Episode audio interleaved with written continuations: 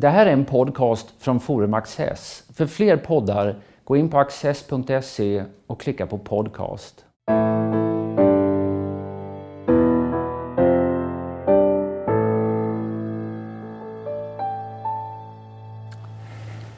Välkomna till Studio Access. Vi ska börja i Frankrike i dagens program och kanske så, så småningom vidga kretsarna till övriga Europa och vem vet om vi kommer utanför Europa också. Och naturligtvis ta upp den numera så evigt aktuella frågan om populismen i, i politiken. Min gäst är Andreas Johansson Heinö, eh, statsvetare, förlagschef i tankesmedjan Timbro. Ehm, ja. Ja, det stämmer. Det stämmer. Det stämmer. Och, eh, du har varit här hos oss tidigare, för någon eh, i, i fjol. Och då kanske vi koncentrerar oss mest på populismen och det är mycket möjligt att vi hamnar där så småningom idag också. Men låt oss börja i, i Frankrike. Eh, det går till så att de två kandidaterna som får flest röster i första omgången går vidare till en andra omgång. Vi spelar in, ska vi säga, här mellan den första och den andra omgången. Eh, och de två som går vidare och ska göra upp om det är Emmanuel Macron, ett ganska oprövat kort i partipolitiken och eh, Nationella frontens ledare, ja i alla fall till häromdagen. Ja, just det. Eh, Marine Le Pen. Vad gör du för reflektioner om det här resultatet? Det, det, finns ju, ibland är det med oss som pratar om politik som med de som kommenterar sport. Va? Att varje val är så himla viktigt och man spelar upp att allting är historiskt. Och en, en seriematch i november kan vara jätte, jätteviktig och, så där, och varje enskilt val är viktigt. Och så är det ju inte, för val kommer och går och partier går upp och ner och regeringar byts ut. Men med det sagt så skulle det här kunna vara ett sånt val som faktiskt man kommer ihåg och som är lite av en brytpunkt eller åtminstone en symbol för en mer permanent förändring, tror jag, av åtminstone europeisk politik, kanske även fransk politik.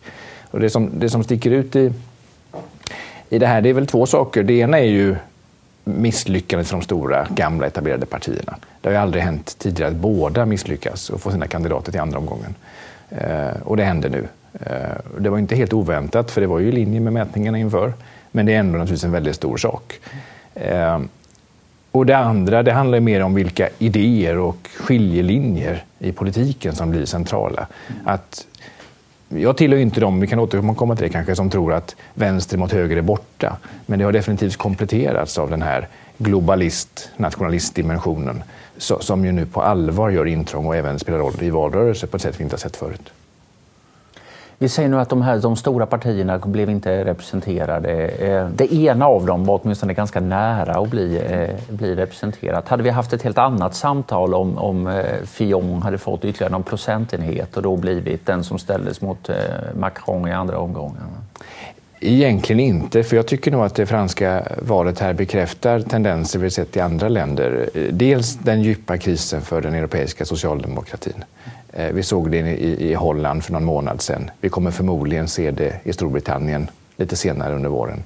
Eh, det vill säga, den etablerade vänstern har jättesvårt att hantera den utmaningen som framförallt populismen innebär. Den trängs både från den gamla högerpopulismen som man förlorar väljare till och man trängs från en ny, mer radikal vänster som, som vi inte minst såg i Frankrike. Då där Mélenchon eh, fick tre gånger så mycket väljare som Socialistpartiets kandidat. Men, ja, just det. Mélenchon var då som, den som blev fyra i valet. Med 19 procent. Ja, nästan lika mycket som ja. de andra. Vem var han då? Ja, han har en bakgrund i Socialistpartiets vänsterfalang, hoppade av, bildade eget, ställde upp i förra valet också, fick runt 10 procent då och sen skapat en, en massrörelse runt sig som är en väldigt disparat. Det är alltifrån gröna och feminister till eh, hårdkokta kommunister och det är en blandning av Eh, anti-EU och samtidigt som, och, och protektionism och antiglobalisering samtidigt som det är en frihetlig syn på migration. Så det är en väldigt disparat vänster som fångar upp väldigt mycket strömningar och som Socialistpartiet i Frankrike inte lyckas matcha och som vi ser hur socialdemokratin i många länder har väldigt svårt att hantera. Vi har sett det i Spanien där Podemos sätter upp mycket av det gamla, Italien, i Grekland eh, och så vidare. Men, och den trenden den är väldigt påtaglig. Frankrike är en del av det nu. Och sen när du frågar om Fillon hade lyckats ta sig vidare inte hade varit någon skillnad. Nej, för att högern klarar sig bättre. Den gamla högern i Europa klarar sig trots allt bättre. Man, man, man vann valet i, i Holland. Eh, vi ser hur Cameron och May i, i Storbritannien lyckas navigera mot UKIP på ett ganska framgångsrikt sätt. Vi ser än så länge hur Merkel och CDU i Tyskland håller stången mot, mot AFD. Och, och, och Feo, ja, han misslyckades personligen. Det var en besvikelse att inte gå vidare. Men vi pratade om det här innan. Han fick till och med lite mer röster än vad Chirac fick när han blev omvald 2002 i det valet. Så att, liksom, i, Eh, andelen stöd var inte så där katastrofal. Och det handlar om att den här högern har på något sätt än så länge lyckats balansera men att man närmar sig populisterna i synen på frågor som rör migration och identitet och tar över mycket av det.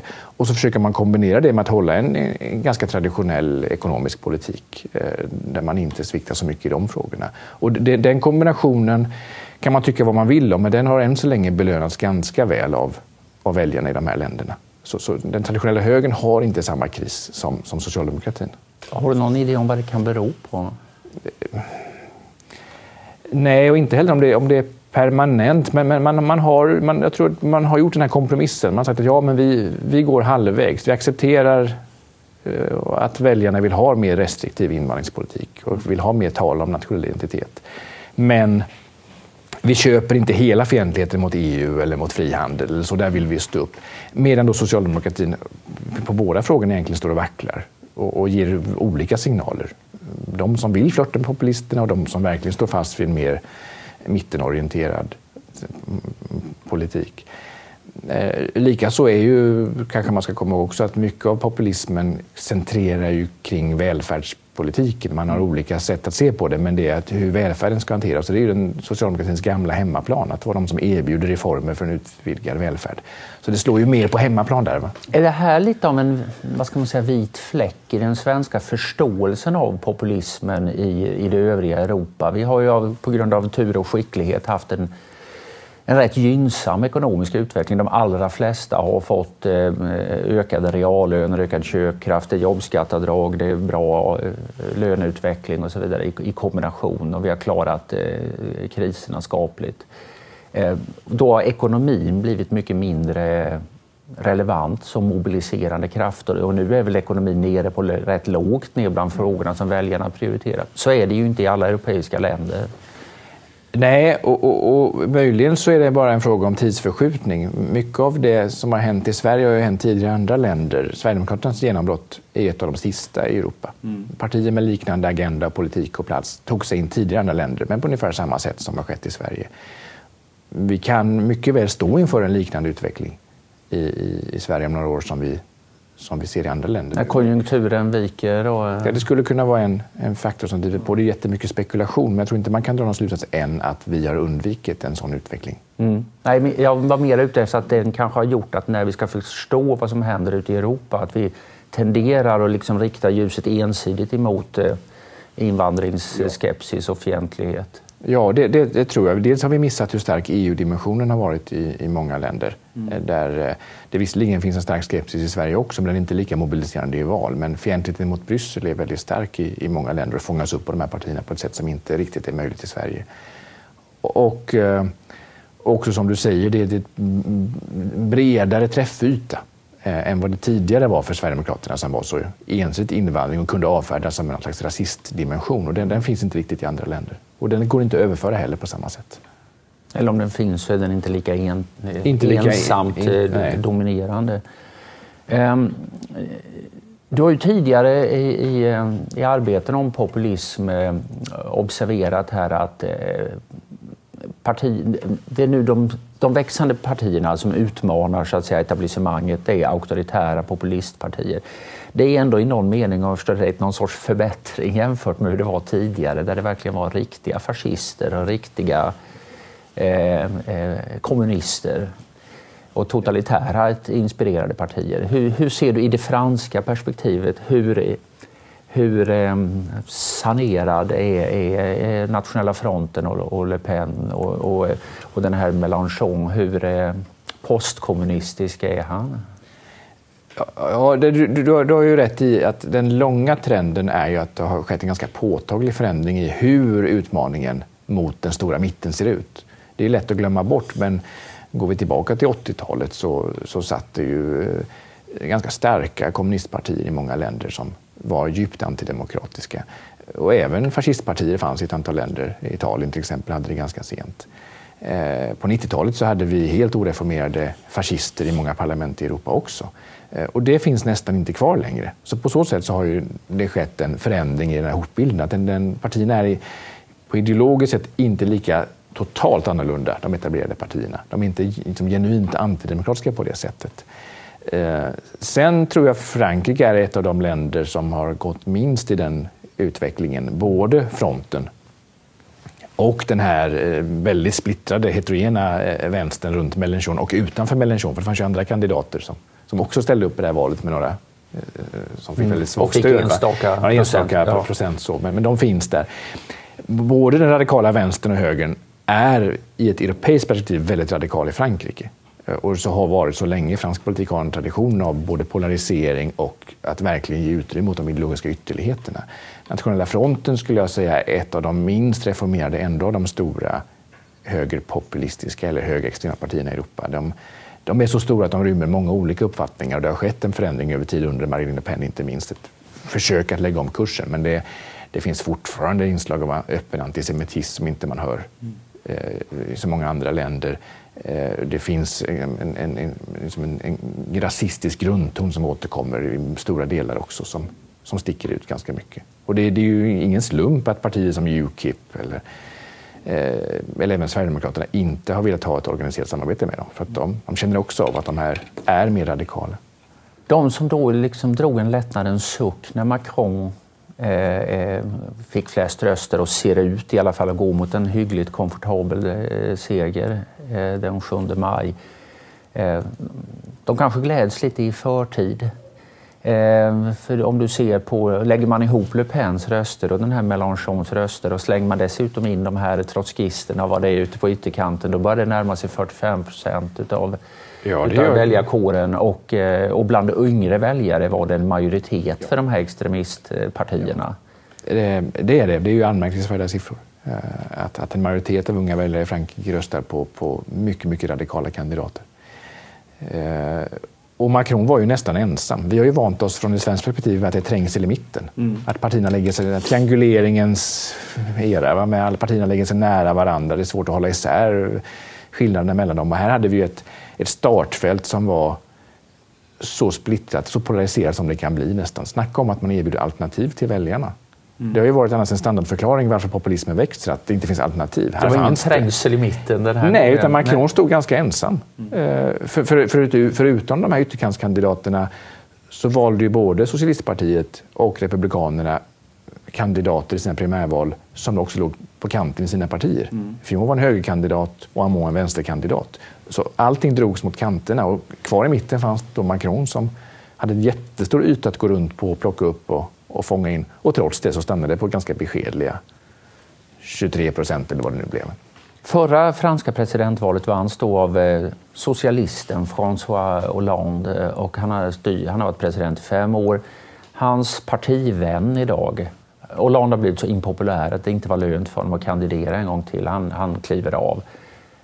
Den vinnaren i den interna processen blir en man som heter Benoît Hamon. Han får 6,5 procent i det här valet han kommer från det parti som, som eh, är det regerande presidentpartiet. Säger det mest om honom eller som du var inne på tidigare om den allmänna krisen för de stora socialistpartierna i Europa? Det säger mycket om honom att det var en kandidat som inte hade potential att fånga upp Dels för att han kanske då ideologiskt låg på kanten, vilket gjorde att de som drog mer mittenväljare hellre gick mot Macron. Att han framstod som väldigt icke statsmannamässig och inte så presidentiell som, som man ofta vill ha. Eh, men det tror också säger, som vi var inne på i början, ganska mycket om socialdemokratins kris. Det är ungefär samma siffror som vi såg i Nederländerna. Att, mm. att luften kan gå ur så här fullständigt för de här partierna, det är... Ja, för det är enorma genomklappningar i båda fallen. Det är att man, man tappar tre fjärdedelar eller någonting sånt av sina, av sina väljare. Eh, har man sett sånt tidigare? Nej, det här jag kan inte komma på något exempel. Eh, Grekland såklart också, där, där, där, eh, men, men då är det under sådana omständigheter av en mycket stark nationell kris. Mm. Det, det, kan man inte säga att det var i Nederländerna eller Frankrike på Nej. det sättet. Eh, så att, att eh, företrädare för regerande stora traditionella partier kollapsar så, det har nog inte hänt tidigare i, i modern tid i, i europeiska demokratier. Det Det är historiska resultat. Är det den latinska socialdemokratins kris? Ja, Holland är inte så latinskt, men det, det är sy sydeuropeisk. Jag tänker på att i Tyskland så det går inget bra. Det är kanske inte så bra för dem, men det går inte jättedåligt heller. I Sverige är S största parti. I Norge ser de ut att komma tillbaka till regeringsmakten. I Danmark ser de också rätt starka ut. Så att säga. Ja, ja, relativt övriga Europa, men det är ju ändå historiskt låga siffror vi har i Sverige. Mm. Eh, och trots det så räcker det till, jag tror eh, Socialdemokraterna i Sverige har ett av de två, tre högsta valresultaten i föregående val för ett socialdemokratiskt parti i Europa. Så, att, så att det säger lite om nivåerna. Vi har kanske en, en kris i Storbritannien där jag menar, delar av Storbritannien har slutat rösta på Labour. Man har tappat Skottland helt. Eh, eh, och, och man, är, man är på väg eh, mot någonting riktigt obehagligt i juni. Så jag tror att det, det är lite mer än det latinska. Men, men eh, visst finns tyngdpunkten där.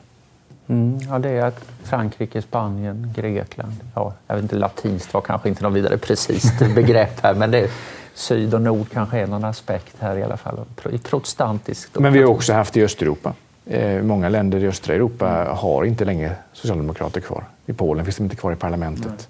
Eh, I Ungern är de i princip helt utraderade också. Eh, och har ätits upp av då, olika varianter av mer populistiska partier som tar över mycket av idéerna. Ja, hon ska försvinna för långt iväg på den här tangenten, men det är en väldigt intressant fråga. Man kan säga att Socialdemokratin har ju historiskt sett varit en sorts koalition. Eh, alltså eh, ganska, ganska olika grupper. Det har funnits kulturradikaler, det har funnits ganska som vi nu ser kulturkonservativa arbetarväljare och sånt där och de har hållits ihop av en, eh, eh i, i en eh, gemensam front. Kan det vara så att liksom internetsamhället med dess eh, filterbubblor och dess möjligheter att rikta in sig mot enskilda grupper på ett annat sätt, att det, det slår extra hårt mot, eh, mot sådana här koalitionspartier? Ja, dels finns, ja det, det, det, tror jag. Dels finns det en demografisk aspekt i detta. Mm. Av att de traditionella väljargrupperna som utgjorde stor, stor del, de är färre. De är en mindre andel av befolkningen av väljarna i, i Sverige och Europa idag än de var tidigare. Och det sätter någon slags tak mm. eh, på detta. Och också som du säger, att logiken bakom de här allianserna, den finns inte kvar längre. Eh, tradition är fortfarande en stark kraft. Man kan, eh, finns ju en hel del man kan, många väljare är väldigt rörliga, men det finns också mycket man kan förutse såklart i, i, i mönstren. Men, men, men, eh, systematiskt över tid så går, ju, går det emot. Man måste hitta en ny logik, man måste hitta nya allianser för att kunna vara ett massparti av den här storleken mm. framöver. Och hur det ska utformas har man inte hittat än. Det finns ingen som, inget parti som ett exempel på att man har löst det där.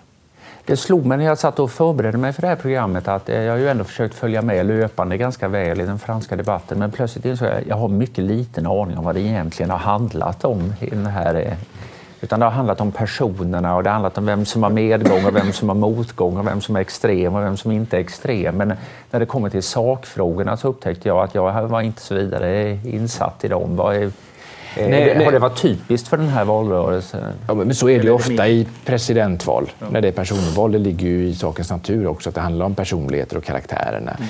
Det jag tycker var intressant med de här fyra stora huvudkandidaterna som var kvar, det var ju att de fångar upp varsin position på den här nya tvådimensionella kartan vi har fått. Mm.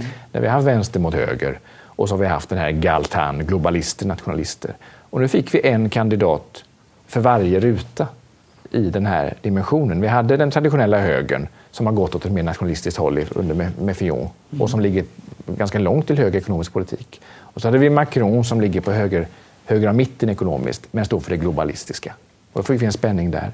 Och så har vi, har vi Le Pen som ligger till vänster ekonomisk politik, mm. måste man ha klart för sig. Och mycket, mycket auktoritär nationalistisk.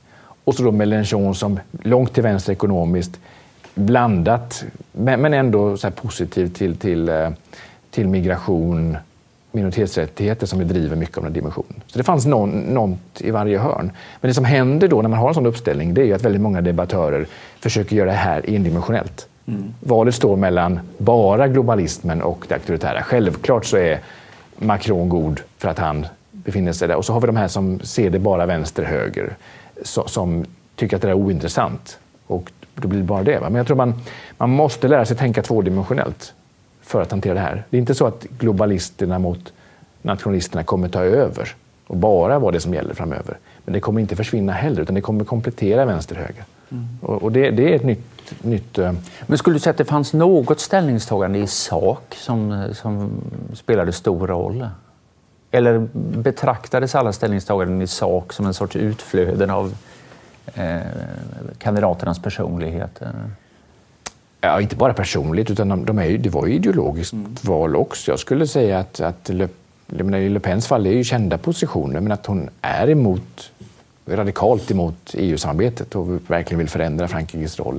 Att hon står för en ekonomisk politik som är mycket protektionism, statligt ägande, eh, stora välfärdsstaten. Det lockar ju de här väljargrupperna. Ehm, och i Macrons fall var det väl en ganska skickligt navigerande där han plockade positioner som både kan locka de som ligger lite till vänster och lite till höger. Och samtidigt alla som är åt det globalistiska hållet genom att distansera sig från det nationalistiska. Macron har ju fått en sorts kritik för att vara projektionskandidaten, ja. alltså den vita bioduk där alla kan projicera sina egna idéer om vad han egentligen står för. Tycker du att det ligger någonting i det? Ja, han är förmodligen det bästa exemplet på en sån kandidat jag kan komma på. Jag satt innan här och tänkte, vem ska man jämföra med? Det finns likheter kanske mot Obama, det finns likheter mot Clinton, kanske mot Tony Blair. Det finns olika personer som har blivit... Liksom, men ingen av dem riktigt har går att överföra på, på Macron. Dels i förmågan att attrahera på, på personer som verkligen tycker olika i viktiga sakfrågor. Och sen såklart att han har inget parti. Utan han Nej, har en rörelse. Han håller på att dra igång något. Ja. Han, han har en rörelse eh, som det är svårt att värdera hur, hur framgångsrikt den kan bli i parlamentsvalet sen. Men det är ju,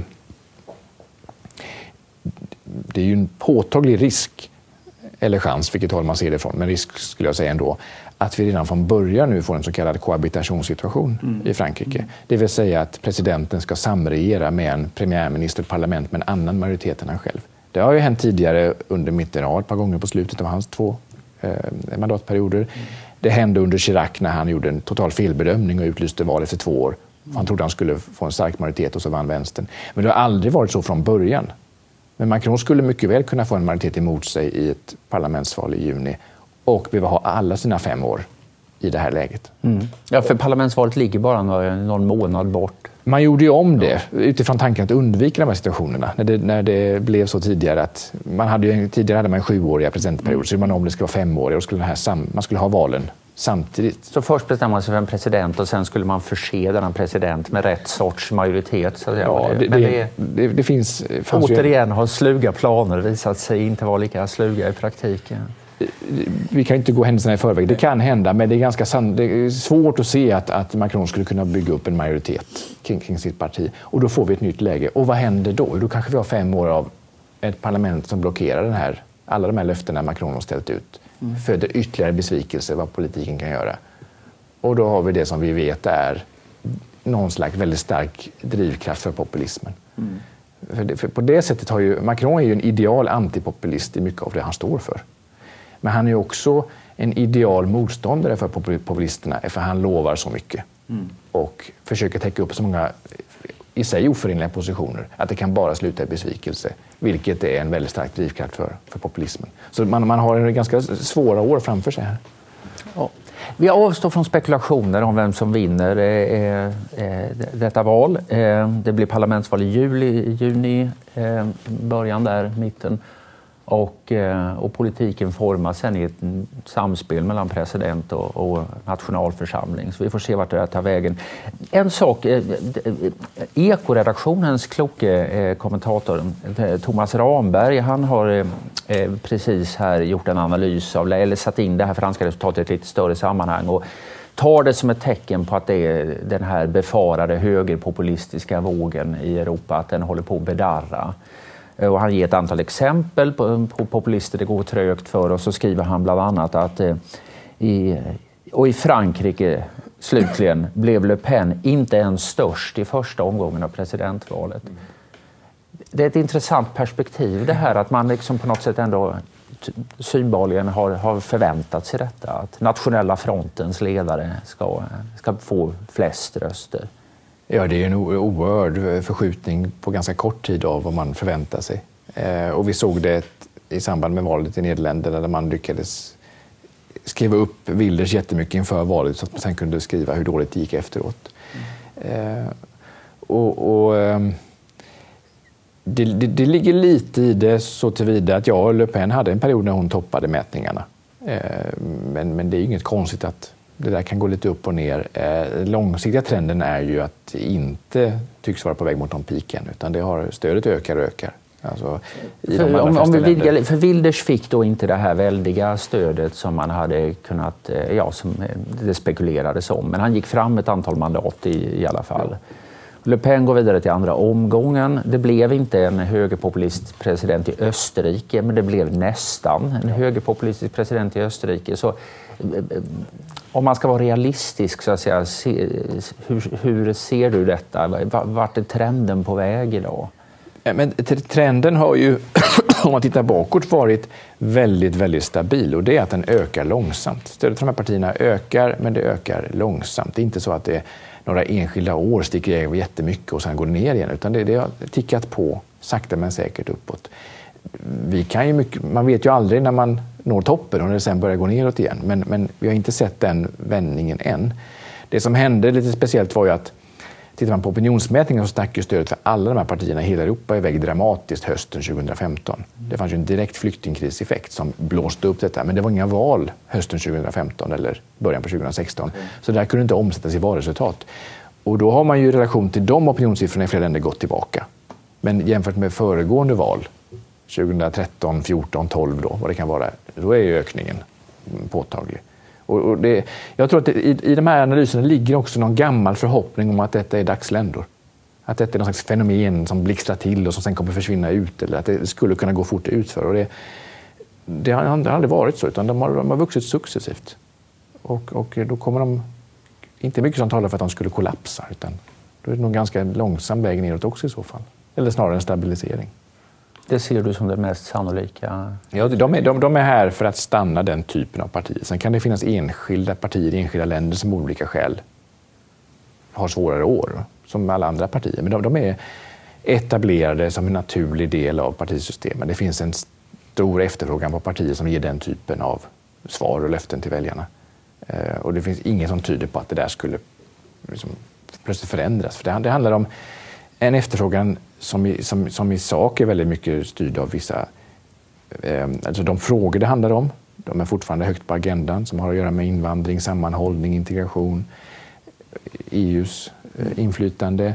Eh, och de här partierna har fått konkurrens av att andra partier närmar sig dem, men de är fortfarande de mest radikala, entydiga, enkla svaren. Eh, och det finns fortfarande ett genuint missnöje i många länder med hur de gamla eliterna har agerat. Det där Inget av det där kommer förändras på kort sikt och då kommer det fortfarande finnas den här efterfrågan. Tålamod. Ja. ja. För den som önskar sig en annan utveckling. Stort tack Andreas Johansson Heidner för att du har varit med. Tack själv. Stort tack för att ni har tittat.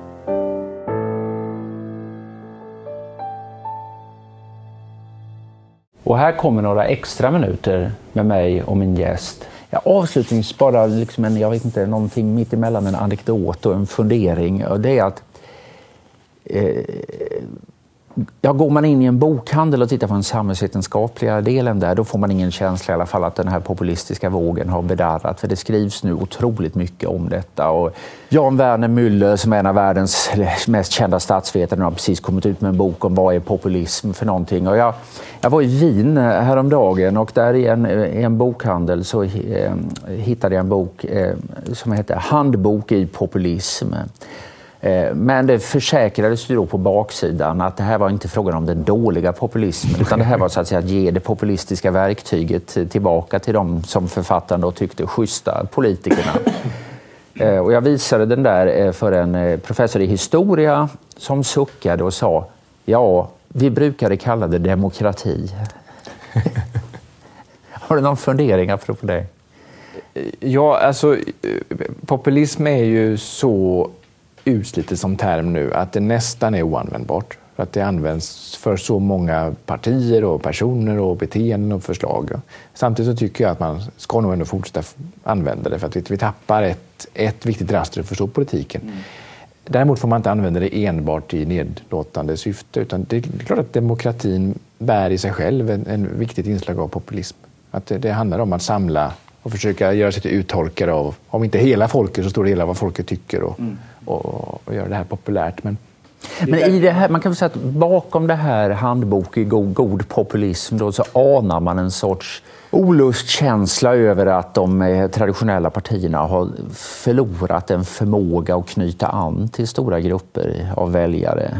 Och, och, och, men mitt personliga ideal är ju ganska så antipopulistiskt. Man skulle kunna kalla det för elitistiskt om man inte gillar det jag står för. Att det, det, det, är, eh, det, är väl där jag ligger. Men för mig är det ju nästan i sig en, en viktig konfliktdimension i politiken. Hur mycket makt ska politiken ha? I populismen ligger ju att den också ställer ganska stora anspråk på vad politiken ska göra.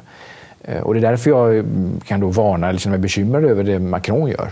Att han på något sätt göder de här föreställningarna med att ge så mycket löften och hur mycket man ska mm. kunna fixa. Och det ser vi ju i svensk politik till både vänster och höger, det beteendet också. Eh, medan då den antipopulism jag skulle vilja se mer av, det är en politik som säger att ja, det där verkar angeläget, men det kan jag nog inte hjälpa till med. Mm. Mm. Här måste jag sätta punkt för vad jag tror att politiken kan åstadkomma. Jag vill fokusera på de här kärnuppgifterna. Men, men resten får vi nog låta andra lösa. Eh, och, och, och säger jag det kommer jag aldrig någonsin få medel från vänster. För, för, för ligger man till vänster i politiken, då har man per definition en syn på politiken som är mer populistisk i den här meningen. Och det, med det menar jag inte att, liksom att döma ut vänsterns svar, men, men, men då har man större anspråk. Det är en på... större tilltro till det redskap som politiken förfogar över. Ja, ja. Eh, det, det, det, skulle jag säga. Eh, och, och det, där tycker jag, det måste man synliggöra, den dimensionen. Det är en legitim fråga hur mycket hur stor omfång politiken ska ha. Men, men sen har vi de, de här de auktoritära inslagen också som vi nu ser från både höger och vänster och som vi har sett förverkligas i Polen och i Ungern. Och det är ju att man inte bara ska ha de här stora anspråken på politiken, man ska också göra det svårare för de här minoriteterna att förändra detta. Eller att, alltså man, man, eh, gör det, man vill inte att domstolar ska lägga sig i och begränsa. Man vill inte att experter ska ha inflytande. Man vill inte att minoriteter ska skyddas av särskilda mm. ramverk. Utan det ska gå enkelt och fort att förverkliga folkviljan. Ja, för det är den sorts populism som upplever sig vara en företrädare, inte för en viss grupp eller en viss hållning, utan för hela folket. Så att man gör anspråk på att företräda alla. Och företräder man alla så kan ju ingen vettig människa ha någonting emot det man gör, enkelt uttryckt. Precis, hur skulle det se ut? För, för, för, det är ju det som är populismens ideologiska kärna. Att allt sånt här, det vi är vana vid att kalla för ideologi, vänster mot höger, eh, liberaler, gröna, det där är sekundärt. Kärnan är att förverkliga folkviljan. Mm. Och, och det, är ju vad som bär upp de partier vi kallar för populister. Men de strömningarna, de tankefigurerna har ju också ätit sig in i socialdemokratin, i de stora högerpartierna som i ett antal frågor och i tillfällen börjar agera som om de företräder allmänintresset eller hela folket. Och för mig kan politik aldrig handla om allmänintresset. Det är alltid en intressekonflikt och en idékonflikt och den ska man hålla liv i. Och det är när man släpper det som, som populismen får fritt, får, får, får fritt spelrum. Tack för det. Tack.